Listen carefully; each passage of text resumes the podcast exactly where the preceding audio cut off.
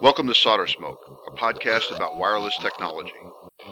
We talk about everything from old time crystal radios to modern digital satellites. All are welcome. Please join us in the Solder Smoke. Okay, good morning. It's Sunday, February 5th, 2012. That makes this um, Solder Smoke 141. All right, guys, a lot of good stuff to report. Exciting things going on in the Solder Smoke Shack. The magic is back. The sunspots are up. 17 meters is hopping, and I got some stories to tell you about about home brewing, troubleshooting, debugging, and then operating on 17 meters. First, I'd like to note though that um, this episode of Solder Smoke and the previous episode um, were recorded on a a new old computer that I think adds a uh, an element of homebrew and the knack to the whole uh, operation.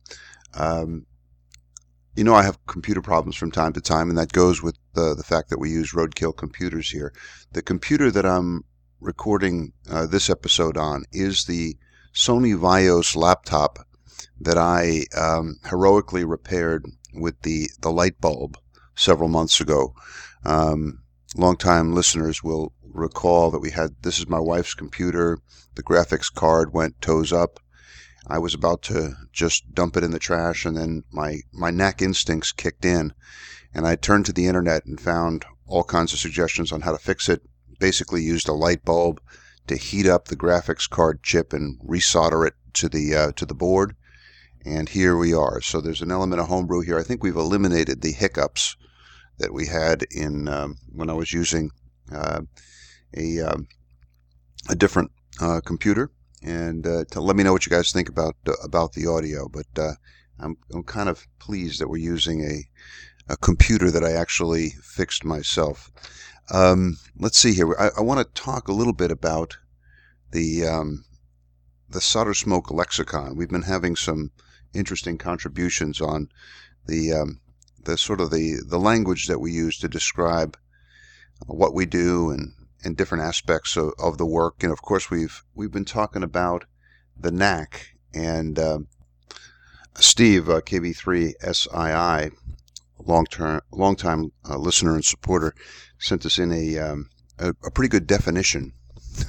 he attempted to define almost in, in dictionary style the knack, and uh, he created the verb to knack. That's up on the blog. You should take a look at that. Um, in the last episode, oh yeah, and I want to thank Steve. He sent me a uh, a really nice wire antenna, kind of a fan dipole kind of thing, and I'm going to put it up maybe this weekend, weather permitting, and uh, we'll see if we can get that uh, get that on the air. Um, you know, uh, in in the last Solder Smoke episode, I was talking about the evils of RG 174. Um, and I'm sure this caused some people to wonder what the heck is Bill talking about. But those of you who have used this stuff, this is the little, very, very small, very, very, very small diameter uh, coaxial cable. And it's used very frequently to carry RF around different to different parts of uh, of HF uh, transmitters and transceivers. It's shielded. It's a good way to, to move the RF around. But the shield, those little sh- the shield on it that you have to kind of twirl together and then you have to solder to ground. Um, almost inevitably, little bits of that shielded cable will break off and they will begin to haunt the inside of, of your new rig. And just when you're getting ready to test it or just when you're getting ready to put it on the air, one of these little bits of wire will fall across a very inopportune part of the circuit and cause your receiver to go dead or your transmitter to emit smoke instead of RF. There's a lot of heartache in those little bits of shield wire. And Mike at KC7IT I mean, he summed it up perfectly. And you know, you know what you call those little bits of wire, those little bits of shield from the RG174. Mike gives us this. They are Murphy's whiskers. Murphy's whiskers. Perfect. Listen from Italy. Oh no, wait a second. I was listening to a, I was listening to another podcast, and this is sort of related, kind of related to the uh, to what we're talking about here in terms of uh, of language. I was listening to this week in radio technology, TWIRT, and uh, somebody told me to give a listen to this thing, this podcast. I liked it a lot. It's uh, mostly focused on kind of uh, commercial radio broadcast uh, technology, but they, they were talking. There was one segment about um, working on um, troubleshooting and, and working at the bench. And so I, I had that playing as I was working on one of my rigs here, and it was very appropriate. And they were talking about soldering irons and things that you had to do with the soldering iron. And you know, recently I had problems with a soldering iron, and um, in that my Elenco soldering station kind of malfunctioned and started putting 85 volts AC on the tip of my soldering iron, which is not good. Um, anyway, that was one problem. Then I also had to go back a while, a few weeks earlier, and do some soldering on my old Weller soldering gun that I've owned since 1973. Anyway, you can see see what I'm talking about. I'm I'm soldering my soldering irons, and one of the guys on TWIRT was was talking about something similar, and he he just paused, and he asked the group, "Does it tear a hole in the space time continuum if you solder a soldering iron?"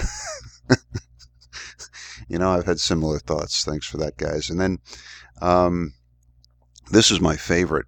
This is the, the quote of the week, maybe the quote of the month. And uh, I like it because it's in Italian. It's from Mario, I3HEV. I was looking at the um, Rec Radio Amateur Homebrew uh, group. The Usenet is still out there, guys. Remember all the fun we had with that? It's still there you have to wade through a whole bunch of porn to find the radio stuff, but the radio stuff is there. And uh, I was looking at a post from from Mario, and at the bottom in his little signature block, he had a, a, a quote that I, I really loved, and I'm gonna I'm gonna put it up on the blog. I'm gonna read it to you in Italian. I'm gonna translate it for you, and I know you're all gonna identify with it. And it, it just it, it, it, it, does it doesn't really lose something in translation because the translation is very straightforward, but um, it's it's just it's just a lot of fun. All right, what he, what he says is, and I'm going to have to get my hands in motion here. Imagine my fingers together and I'm kind of shaking my, they're pointed upwards and I'm, I'm moving them. Non è radioamatore se non li fuma il soldatore. I'll give it to you again. Non è radioamatore se non li fuma il saldatore. and it, it comes out as um, he's not a radio amateur if his soldering iron's not smoking. or or you could say you're not a ham if you don't smoke solder something like that. But he's not a radio amateur if his soldering iron's not smoking. Non è radioamatore se non li fuma il saldatore. Thank you for that, Mario. We're gonna that that belongs on a T-shirt. Maybe I'll get in touch with the uh, the boys from Cafe Press, and uh, I'm definitely to put it up on the blog. Um, let's see, what else do we have from the world of the amateur radio um, lexicon? Da, da, da, looking around here, looking at my list. Um, no, nothing in that area. But anyway, I, I, I, had some fun with that that kind of language stuff. Um, hey, I just wanted to mention something. I came across a product that I thought was really interesting because you know I'm I'm I'm thinking about going to uh, open wire feeder here, and uh, you know, there's all there's all been all kinds of articles in Sprat and QQ and other magazines about how to make your own ladder line, and I always found them a bit kind of daunting. But um, there's a product out there called Ladder Snap, and um, Dan WA6PZB alerted me to this. If you do a Google search for two words, Ladder Snap, it looks like a really neat little kit that you could use to take, I think, number 16 wire, and you just snap these little plastic spacers on there, and it looks like the ladder line comes together real quick. So with springtime approaching in the northern hemisphere, um, some of you may be thinking about moving in a similar direction with your uh, feed line. Check out Ladder Snap. I just thought it was a kind of an intriguing um, um, intriguing product. Hey, some sad news here. We um, got word that um, Copthorne McDonald. You remember we were talking about Copthorne McDonald a while back, and he had this um, wonderful column and I think I think it was Mother Earth News called uh, New Directions Radio. He was a big fan of the HW8. He was one of the inventors of, of uh, slow scan television. And somebody sent me a um, an email reporting that uh, that uh, Old Man Copthorne had recently become uh, a silent key. So um, that's a loss for, for ham radio. But he certainly left behind a, a great legacy for all of us in slow scan TV and his approach to um, renewable energy and uh, and QRP and just the uh, the joy of, of ham radio. So uh, uh, three cheers for Copthorne McDonald. Hey, um, let's see what else am I looking at here? Oh, and something else here. This is kind of another sad note. Um, HCJB. You know, one of my favorite shortwave radio stations, HCJB. I, as a kid, I listened. I always used to listen. I used to HCJB. HCJB was always booming in and um, I, I I love that uh, that station. Anyway, HCJB used to listen. One of my favorite programs was the DX Party Line. Remember the DX Party Line on HCJB? I'm sure many of you do. Um, and I decided the other day, I said, "Hey, I want to listen to the latest issues of latest editions of uh, DX Party Line." So I went to the internet, Googled it, and found that the party is over. No more DX Party Line. Oh man. Um, I think the older editions may be available on the web, but, but they they had one that I found, and it was sort of a um, kind of a the last hurrah, just kind of a look back. It it was really kind of sad. So um, anyway, that was uh, that was pretty pretty rough. Coincidentally, um, Michael AA1TJ uh, just recently sent me uh, a really cool book on the quad antenna by Bill Orr, another just giant of ham radio literature.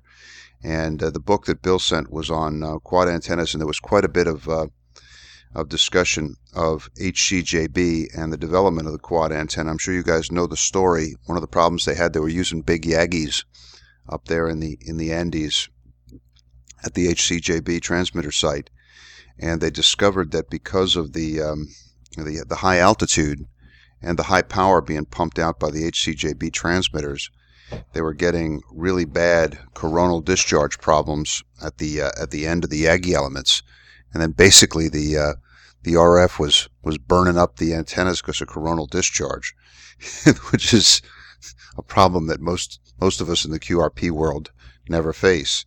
Anyway, um, uh, the solution was to wrap the uh, the elements around and turn them into loops, and thus was born the quad antenna. Anyway, thought I'd pass that along. We were on sort of on on HCJB topics there. Looking down the list here. Hmm, what else we have here? Um, oh yeah, this is the um, back to the lexicon. There's a phrase, a phrase that I like. you know, somehow, sometimes these kind of it's just just a, a turn of the phrase, uh, sort of, you know, appeals to you. And I've heard this one a couple times recently, and it reminds me of kind of my earlier days in, in, in radio. And I'm sure it'll bring back kind of fond memories for, for many of you. You don't hear it too much anymore. The radio art, his, his, he made great contributions to the radio art. For example, we could talk about Copthorne McDonald, and we could certainly say he made great contributions to the radio art.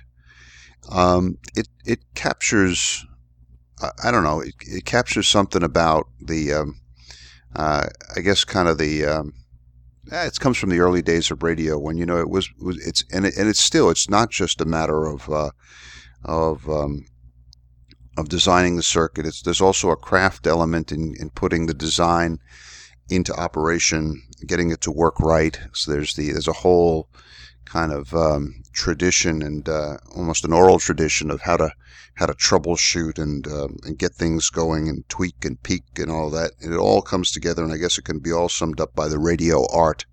I um, I googled it and was pleased to find that it shows up in the FCC regulations regarding ham radio in the United States, and it, it talks about the desire for uh, radio amateurs to make a contribution to the radio art. So, um, I mean, we're not talking about radio art here in, in terms of like uh, macrame or anything like that. No, the the art and science of uh, of uh, putting uh, radio transmitters and receivers on the air. So um, the radio art. Let's see. Um, what else we got here? Uh, da, da, da, oh, I you know this um, this 17 meter SSB transmitter that I've been building. I'm going to talk to you about it in a minute. And uh, somebody people have been writing to me asking me for the schematic, and I've had to apologize saying that I, I really don't have the schematic for this thing. But I went back and found the the article in Sprat that inspired the entire operation. It's in uh, Sprat issue number 48, summer of 1986, and it is by a guy who is a real giant in the QRP world, uh, Frank Lee, G3YCC. His article is the G3YCC single sideband transmitter for 14 megahertz. Uh, I have, of course, built mine for uh, for 17 meters, but uh, I was reading through Frank's article, and it, it's it's a really it's a nice little design. I really like it. It's a very simple SSB transmitter no uh, no unnecessary frills, and uh, just a very straightforward design. And it says here, I just read the first paragraph, and it says, This rig was built with several points in mind. Firstly, it was required to be a simple TX, which could be made cheaply, mainly from junk box, junk box bits. A total of 13 transistors are used. ICs are not employed here.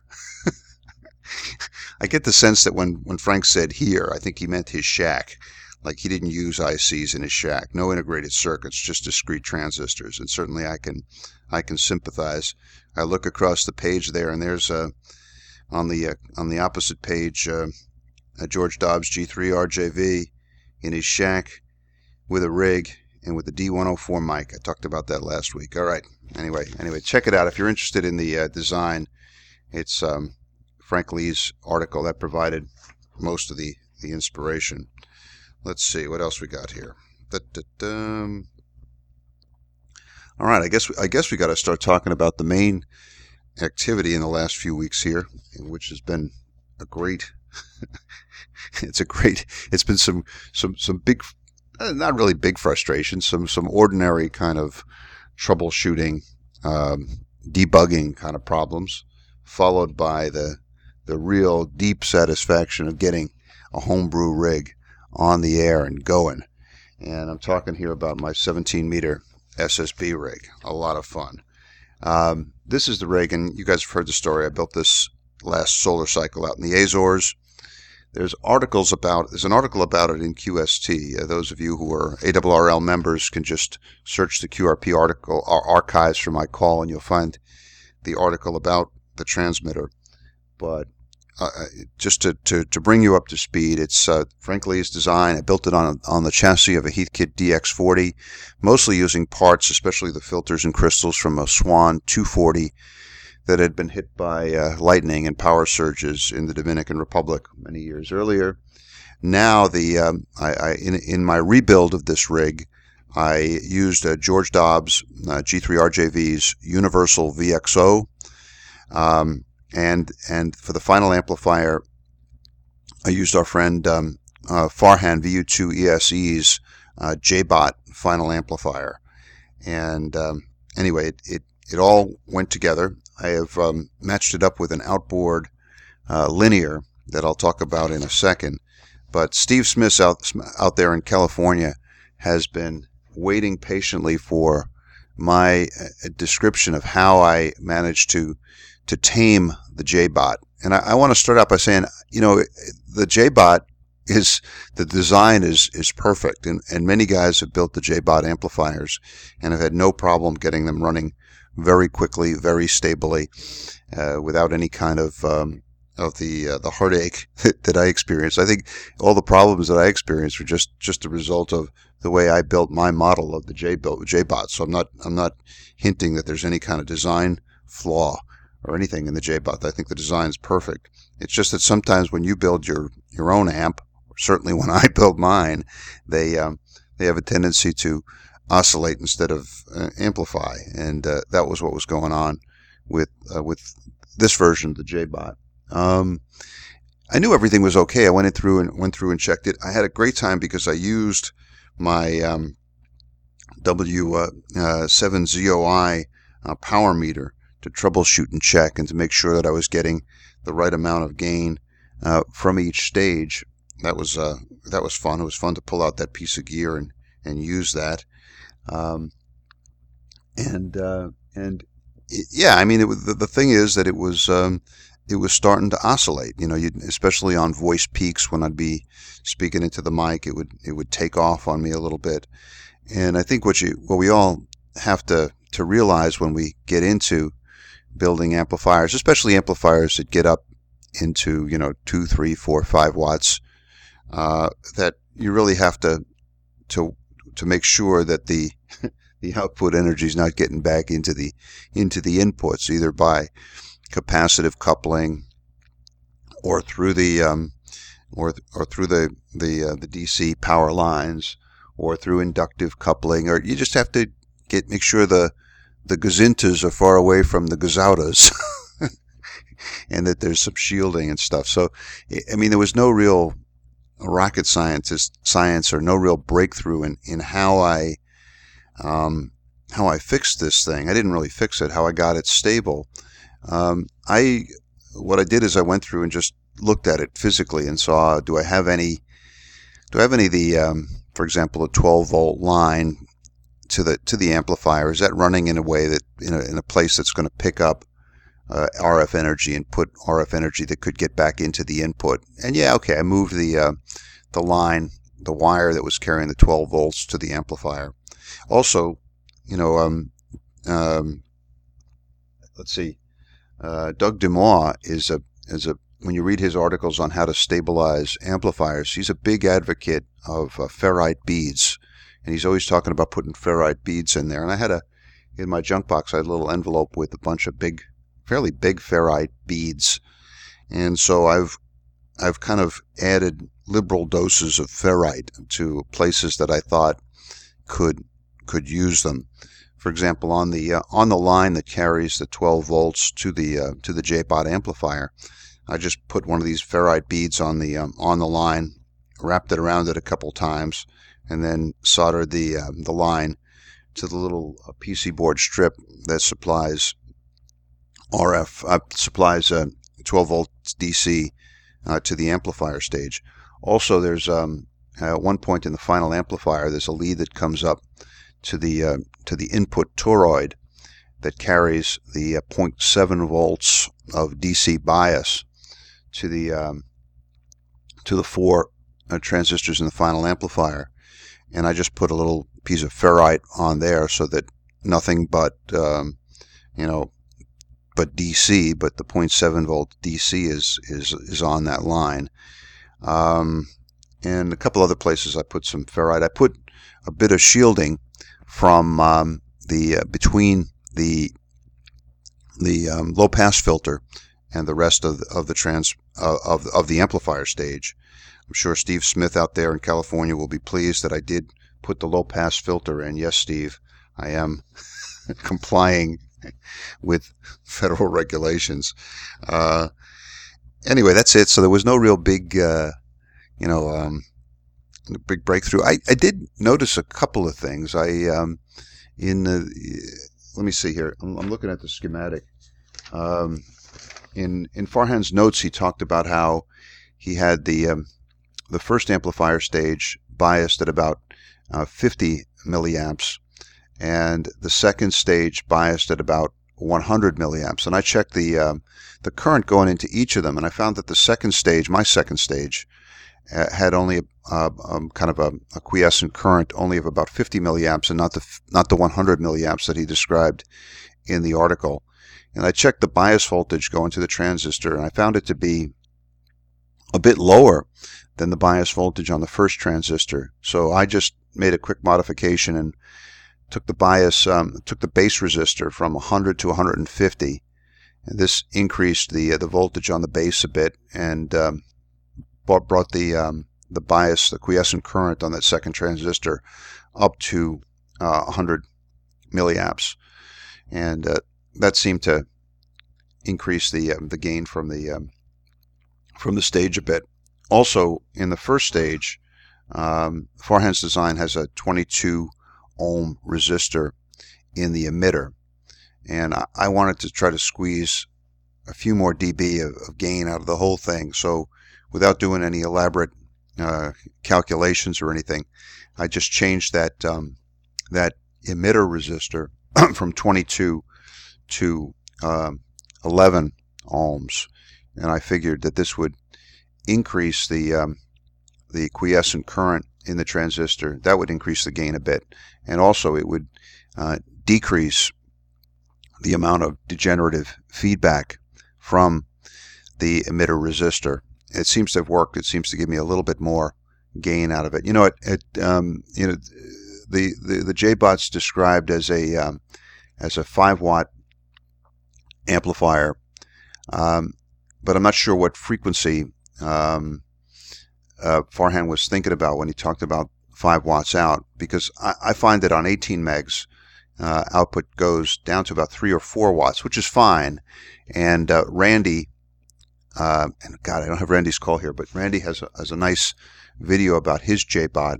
If you just Google JBot videos, you'll see Randy there talking about his, and I think he said that on 18 megs he got about about three watts out too, which is fine. I mean, let's face it, the difference between three watts and five watts in terms of S meter readings is um, not really all that significant. And I think it's just a, what you'd expect as you go up in frequency with um, with the solid state amplifier. But but I really obviously I've built two of them now, and I really love the the JBots. So three cheers for Farhan for giving us another another great great design. Um, and there you have it, Steve. That's how I how I debug the thing. I got it on the air and started um, working uh, the uh, working 17 meters, and I've had great fun, really great conversations. Um, that is my favorite band, and it's a place for uh, rag chewing. It's a place where guys call CQ. It's a place where you, you do run into more homebrew equipment than on other bands. So it's uh, it's it's been great fun.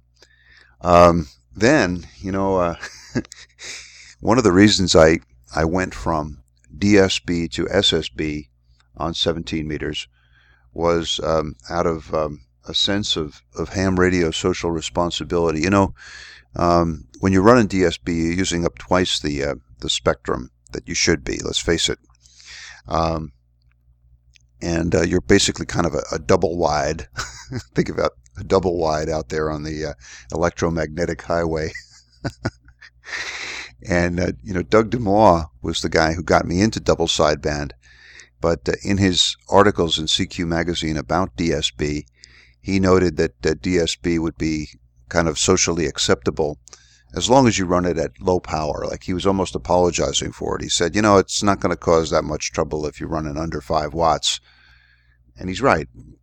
Uh, causes more trouble, of course, if you start to run more power. And, and uh, when I was out there in the Azores, I felt, I guess I felt the need for speed or the need for power, and I, I wanted to, to go a little bit more QRO with, um, with 17 meters. But I knew that I couldn't, in good conscience, do it while running double sideband. So that was what forced me to make the uh, what I referred to as the technological leap into the 1950s and get rid of one of the sidebands. Thus was born the uh, the rig that I've been talking to you about this morning. And when it came time to go QRO, I had I think I already had in the shack, or I might have ordered it specially, a um, an amplifier. Um, and it was the uh, amplifier, a Ramsey kit amplifier. Uh, originally for 20 meters, I modified mine for uh, for 17. All right, this is a little FET based amp from um, from Ramsey Kit, and um, Steve Smith sent me some emails, but from way back when, in which I was obviously suffering mightily with instability problems in the uh, with the Ramsey kit, and he asked me if I how I how I solved those problems, I, I don't remember. I guess it's it's part of those things where you put bad memories out of your mind, Steve. I don't I don't really remember what the problems were or what I did to fix them, but I was delighted this time around when I took the Ramsey kit. It's still in the little bud box cabinet that I had uh, back back in the last solar cycle. I've got a neat little meter on the front that wiggles around when I when I speak and I just hooked it up to the um, uh, to the SSB rig, and I didn't even mess with the um, the bias settings. I just hoped that they were good where I left them last time, and uh, and left it at that. And I fired up the rig, and I, I have this switch on the front panel called QR. With upper position is QRO, lower position is QRP, and uh, man, I looked at the uh, little SWR power meter, and that needle that needle was dancing up around 12, 15 watts. So um, with with about one watt input, it was putting out about 12 to 15 watts, which is just what it's supposed to do. And it, I, I got, uh, I made some initial contact. My first contact, I think, was um, who was I talking to here? With uh, you know Phil K5 ACR out there in Oklahoma and uh, Phil knew what he was talking about. He told me I was hitting it a little bit too hard. I backed off, and then he said it sounded fine. He said the audio sounded good. Talked to a bunch of other stations. Talked to um, Charlie K5 USI out there in Mississippi. He um, he said it sounded great, and I, I, I, when I'm using this rig, I take great delight in, in flipping and telling him, stand by a second, I'm going to turn off the linear. There's even a little fan. I got a little fan in there to keep things cool. And when I turn on the linear, you could hear the fan start to whir in the background, just like a just like a real big, you know, kilowatt linear. I put a blog post up. This is my 0.02 kilowatt uh, linear amplifier. Um, but Charlie out there in Mississippi said I was at uh, S6 to S7 with only 2 watts. Guys are amazed because they could still hear me down at the 1 or, or 2 watt level. Um, talked to uh, Paul K2BQ down in Florida. He gave me some good reports. Um, last night I fired this thing up and uh, was really pleased um, because I had a really nice long rag chew with a KC7 UJG Tom out there in Washington State, out in the woods up by the Canadian border. Uh, and Tom had grown up here in Fairfax County, Virginia, so we we talked about uh, the place where he grew up and what it's like now, and uh, had a, a, real nice. Uh, it must have gone on for 15, 20 minutes there, uh, as as as the sun was setting and his 17 meters was starting to fade. But uh, had a real good conversation with Tom. Then I uh, there was a bit of a pileup on uh, CX2 DK, and you know I've been I've been away from the DX game for a while, so I'm I'm kind of rusty on the prefixes and I, I, the guy was speaking. He had a um, a Spanish language accent in English, and uh, so I figured I, I thought CX for for some reason I thought CX was Cuba. And I was pleased to work him, and I talked to him. We had a quick exchange. He gave me a report. I gave him a report, and um, only later did I, I realize that I was talking not to, to Cuba, but with the far more distant uh, uh, Uruguay. So we were my little homebrew signal was uh, skipping completely over the Caribbean, over the mighty Amazon, down there to the southern cone of South America. That was that was a that was a hoot. I can hear the Japanese stations coming in just fine. I hear uh, heard last night JE1FQV. I heard um, some uh, from stations from South Korea coming in in the evening. You know, I, I went out and worked on the antenna because you know you get when things start going well you get you get ambitious and I thought wow I could do even better now I got the amplifier I got the rig let me go work on the antenna. And uh, I was off on Tuesday of this of this week and went out with the slingshot and took this little uh, 17 meter dipole that I had. It was it was kind of a pathetically low to the ground kind of inverted V thing and and it was a miracle that it was getting out at all. So I took the slingshot and after a couple of shots got the uh, the fishing line over the right tree branch and I pulled this thing up and now it's a it's a proper dipole it's up at least half a wavelength maybe more it's stretched out there now I'm a little bit I was a little bit concerned because the orientation of the thing is from kind of uh, uh, northwest to uh, to southeast, which puts the lobes. Uh, one of the lobes goes down just right out over um, over the South Atlantic to Africa, and the other one goes up northwest towards uh, up towards Alaska. That's not exactly where um, most of the stations are, but okay, I'm, I'm now I'm here in Japan very well, and I heard a, a V51 station coming in from Namibia just fine. So I think I'm going to leave this dipole where it is. I'm going to take the um, the um, the kind of the fan dipole, the multiband dipole that uh, that I was talking about earlier, and put that up with a different orientation. So um, I'll be able to to, to hit, I think, uh, Europe and um, and the southwest uh, of the United States a little bit better. But you can see I'm getting ambitious here in, in the in the antenna area.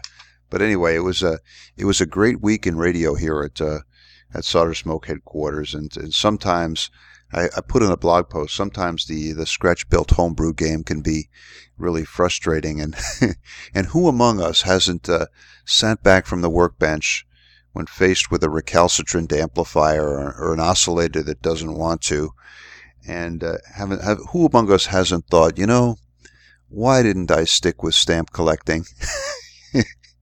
because this can be frustrating, guys. It really can, especially if you're, especially if you're in the scratch built homebrew game. You know, the kits. I, I think the kits are a little bit more, um, a little bit easier, a little bit more reliable. You're dealing with something that uh, somebody else has really built and tested and debugged. Once you start getting into scratch built, it's a whole new ball game.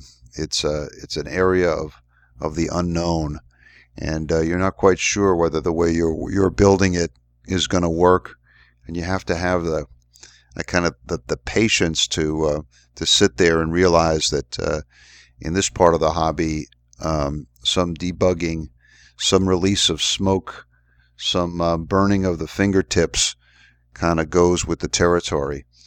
Anyway, uh, but then but then you get the reward, and the reward is when it all comes together, and you're sitting there. And I, I still have this rig on the workbench; it hasn't even moved to the operating table.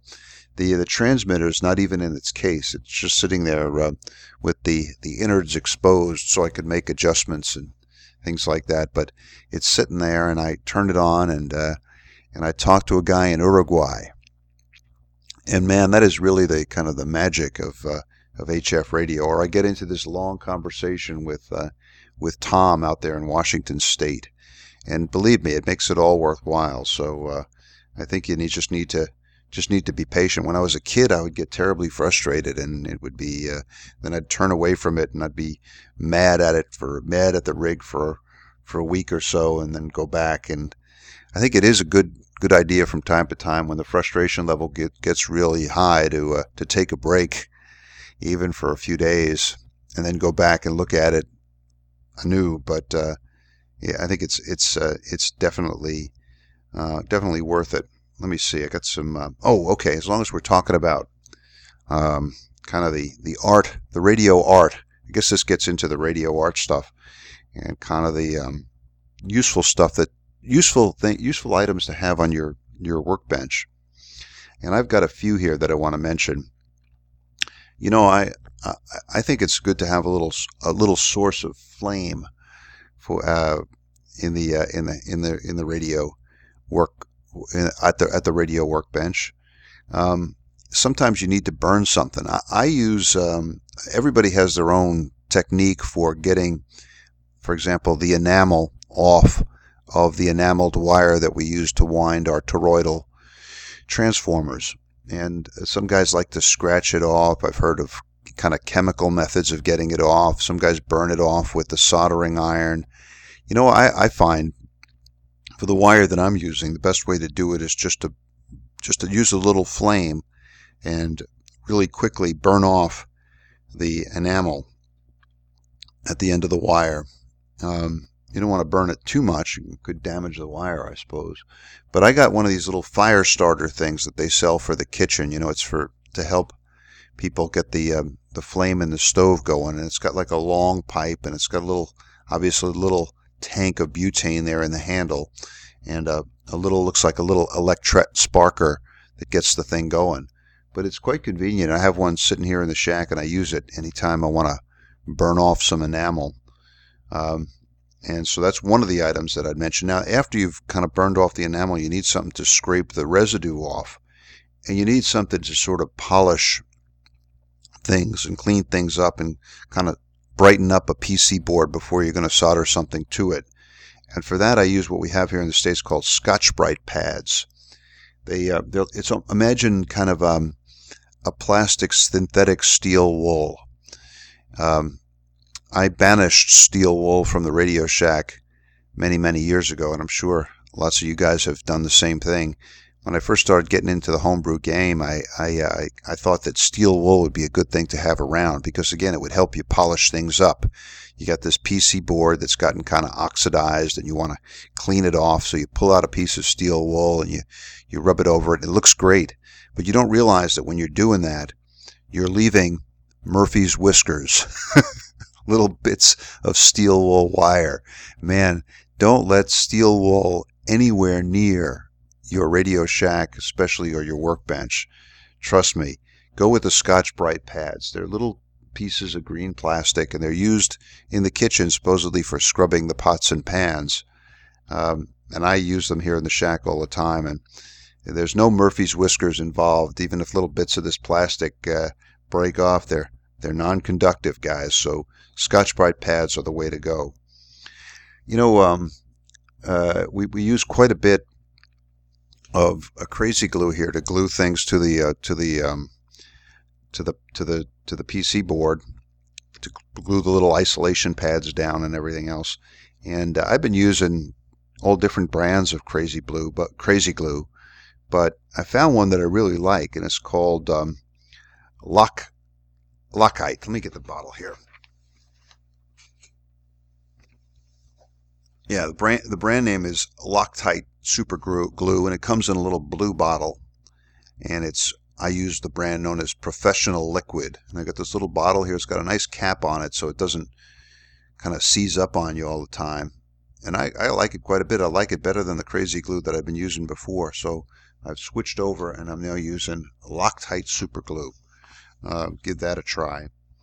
Um, and then finally, uh, well, I mentioned uh, in last episode um, Gorilla Tape. You know, we have Gorilla Glue, and now they have Gorilla Tape, and it's sort of a beefed up version of our beloved duct tape. I still have duct tape here in the shack, but for many applications, I think the Gorilla Gorilla Tape is uh, is even better.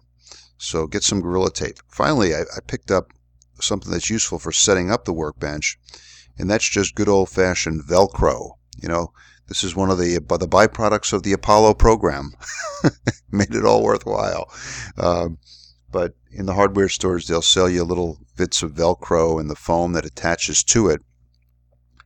And uh, I uh, put that up in the shack, and I use it now to hold. I have a I have kind of some some, some shelving at the uh, the back of the workbench, and I put some Velcro strips on the back of my uh, digital voltmeters, and I have them now suspended up there by Velcro. And if I want to move them, I just grab them, and you get that sound, and you rip it off, and um, and it, uh, it, it seems to help out quite a bit. So Velcro is good for hanging stuff up on, around the shack that you might want to take down quickly. So those are our uh, our um, useful items for the workbench for this week.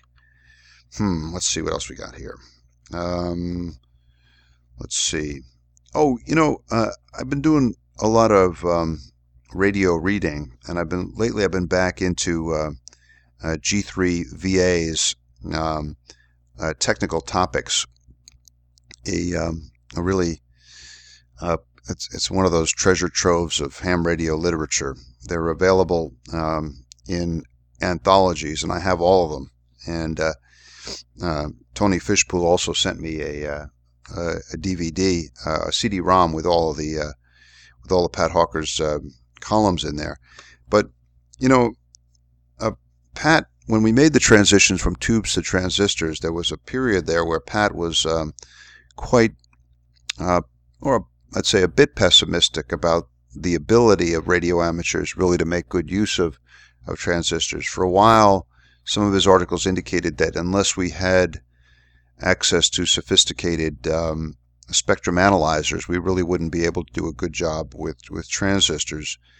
Um, and I came across another little dose of pessimism about about the future of homebrew uh, in um, in G3VA's articles. And one thing he mentioned that I thought I found kind of curious, and I'm not quite sure about, is that that he said that um, you know, we should be concerned about the um, uh, kind of the um, the endurance of the solder connections that we radio amateurs make when we're building our gear, and that uh, that when we solder a, a piece of a component in there, even though it's a good solder connection when we when we make it over time, because of impurities in the way we we make the connection, these soldering connections could go bad over time. And I've never had that experience. I, I mean, I've I've made a few cold solder joints in my time, as I'm sure we all have. Not too many, but a few. But I've never had one that was good, kind of erode over time and and go bad on me. And I wonder if you guys have, uh, because that that sounded a bit too pessimistic for me. I think it's possible to make a cold solder joint, but once you make a good one, it pretty much stays good for for as long as I've I've been involved in it. And you know, I got to say that I'm I, I don't really follow the advice of uh, the soldering purists who talk about the need for you know really clean conditions and really clean, well tinned soldering tips. Some of my soldering tips, guys, are just embarrassing. I mean, you you you wouldn't want them to be seen in public. But if they get hot enough to melt the solder and the solder melts and it, it really melts onto the components, I, I consider it a good connection. And I wonder if you guys will uh, will let me know what you what you think about about that. Um, let's see what else we have here. Um, up, we've been flying flying Billy's model airplane. It's the Champ, not the Piper Cub, but the Champ.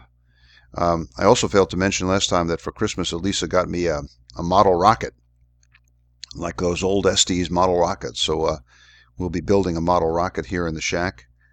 Um, here's something I want to ask you guys about. When we were talking about toroidal inductors and toroidal transformers, the rule of thumb is that you want to make the smallest winding about four times the um, the impedance that you're working on. So in other words, if you're working on a uh, um, a winding on a transformer that will be connected to a 50 ohm load, you want that winding to have a reactance, an inductive reactance of about 200 ohms. This is kind of a rule of thumb to make sure that you don't have uh, insufficient windings in there for the transformer.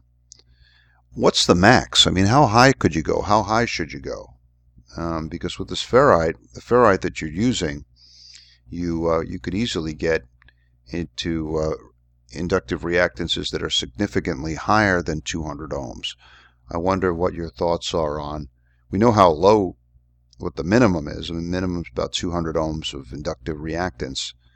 I wonder what your thoughts are on how high you should go. I, I, I found on the internet this week a really good email exchange from the uh, the BitX 20 mailing list, and uh, it was uh, an email from from Farhan talking about why we um, we use ferrite uh, cores in broadband transformers, and uh, it, it, basically to, to, to, to summarize what he said is that we use ferrite because it allows us to use a smaller number of turns to get to that 200 ohm uh, inductive reactance minimum. And if we if we used say iron powder, we would have to use a much larger number of turns to get to that level of inductive reactance. And if we had to use, you know, iron powder and and more turns, then it would be a problem because there would be capacitance introduced between the turns, and you could get into a situation where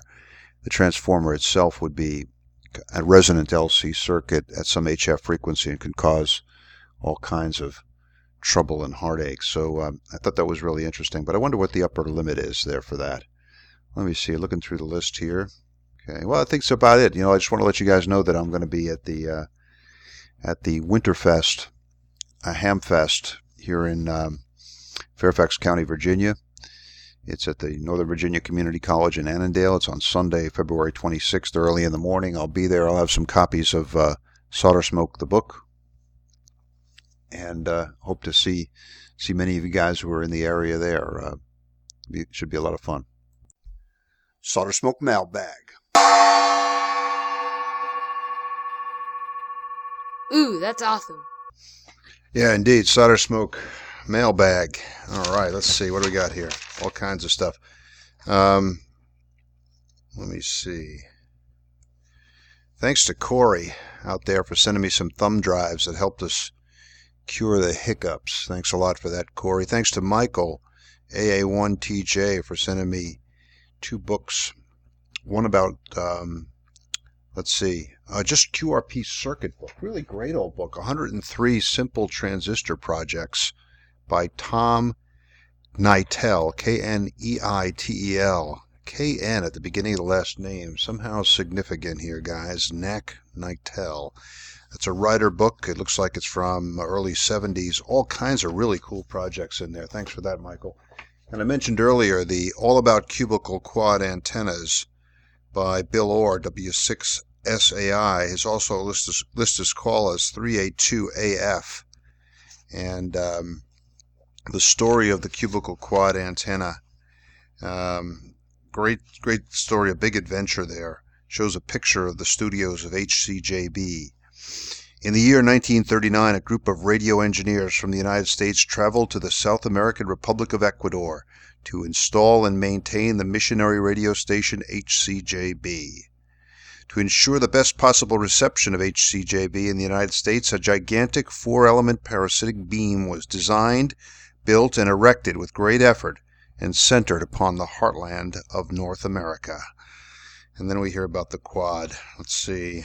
it says here the corona discharges were so loud and so intense that they could be seen and heard singing and burning a quarter mile away from the station. The music and programs of HCJB could be clearly heard through the quiet night air of the city as the RF energy gave fuel to the crowns of fire clinging to the tips of the antenna elements. Yikes! The joyful tunes of studio music were transformed into a dirge of doom for the station unless an immediate solution to the problem could be found. It fell to the lot of Clarence C. Moore, W9LZX, one of the engineers at HCJB, to tackle this problem. It was obvious to him that the easily ionized air at the two mile elevation of Quito could not withstand the high voltage potentials developed at the tips of beam antennas. The awe inspiring to the natives corona discharge would probably disappear if it were possible to operate HCJB at a sea level location. However, this was impossible. The die was cast, and HCJB was permanently settled in Quito. What to do? Anyway, uh, our hero goes on and designs the quad. Thanks for sending that to us, uh, Michael. Very good. Um, we got another book. Another really cool book came in, and it came to us from the heart of New York City, from W2DAB. David up there in in the Big Apple sent us this book that's a collection of circuit ideas from 73 magazine. I didn't even know about this, but it's ham radio ideas. And it came out around the same time, but it's uh, for fans of 73. This is great. This is like having a portable little compendium of great ideas from 73 magazine to carry around with you. Thanks, thanks very much for that, David. Very good. Stephen G7VFY alerts us to a new Chinese manufactured 40 meter SSB rig. Apparently got a VXO in there. And uh, you could check it out at qrvtronics.com. That's the U.S. distributor. Got some nice email from, from an old pal from 17 meters. All this activity on 17 made me think of Michael EI0CL. Michael is an amazing guy. You'll you could read about him in Solder Smoke the book. He's he's so amazing that for uh, for a long time my wife refused to believe that he was real. I kept telling her about this amazing guy who divides his life between the Canary Islands and Ireland and London and operates many businesses and builds airplanes and hunts a wild boar and sails a boat to the Faroe Islands and uh, who met his wife at gunpoint in the Omani Desert. Larger than life character, but I assure you, Michael is completely for real. Um, and he's doing well. Uh, we exchanged emails, and you know, I wish I could talk to him again on this uh, on this um, 17 meter rig because uh, meeting him was one of the best parts of building this rig the last time I built it. Who knows if conditions improve and I do a little bit better on the antenna front, I might be talking to Michael again. But it was great to hear from him. Um, Bob KD4 EBM alerts me to a good place to visit the National Electronics Museum up there near Baltimore. We'll we'll have a we'll have a have to make a trip up there. Our friend out in uh, California, Roger, gave us some tips on how to take pictures with Billy's Brownie camera without uh, exposing the film and messing up the whole thing. Thanks very much for that, Roger. Good, always good to hear from you. Got a nice email from Martin, NV3V, Norway Victor 3 Victor also known as LU1CBL. What a cool call. He's um, looking for information regarding uh, circuits for a homebrew antenna analyzer, and he's going to be at Winterfest uh, there in Annandale, and I hope to see him there. I, I, I really, I'm going to try to come up with some ideas, but if anybody has some ideas for a homebrew antenna analyzer, I know there was one uh, real simple one in SPRAT recently, um, and we'll we'll have to talk about that when we see each other, Martin. Been getting a lot of email from our uh, our man on the West Coast, Steve Smith, WB6TNL, aka Steve Snort Rosin Smith. He's been providing some very helpful advice and encouragement regarding my amplifier problems, and has been quite diligent and insistent on the uh, the need for um, um, low pass filters. You know, and uh, you know always uh, make sure. I'm sure he's he's you know always wear your helmet on the bicycle and fasten your seatbelts and uh, wear those safety glasses and all that good stuff. Steve, you're right. I'm, I'm kidding you. I know. I know you're uh, uh, you're you're you're looking out for our best interests here and keep trying to keep me out of the out of the FCC jail. Uh, w um, let's see, John WB6MGI. Uh, he was the guy who, who alerted me to the TWIRT podcast that I mentioned earlier. Matt, W6CSN, is a really big fan of the podcast and went so far as to read the other book, the one that's not about radio, Contra Cross. He says he likes it. So uh, thanks for that, Matt. Thanks for the feedback. Uh, Adam, w, uh, Adam, Victor Kilo 6 Golf Alpha. He made the move from Perth back to the east coast of Australia. He told us this was pending. He is now VK2YK. And during the trip uh, from Perth back east to the east coast of Oz, as he put it.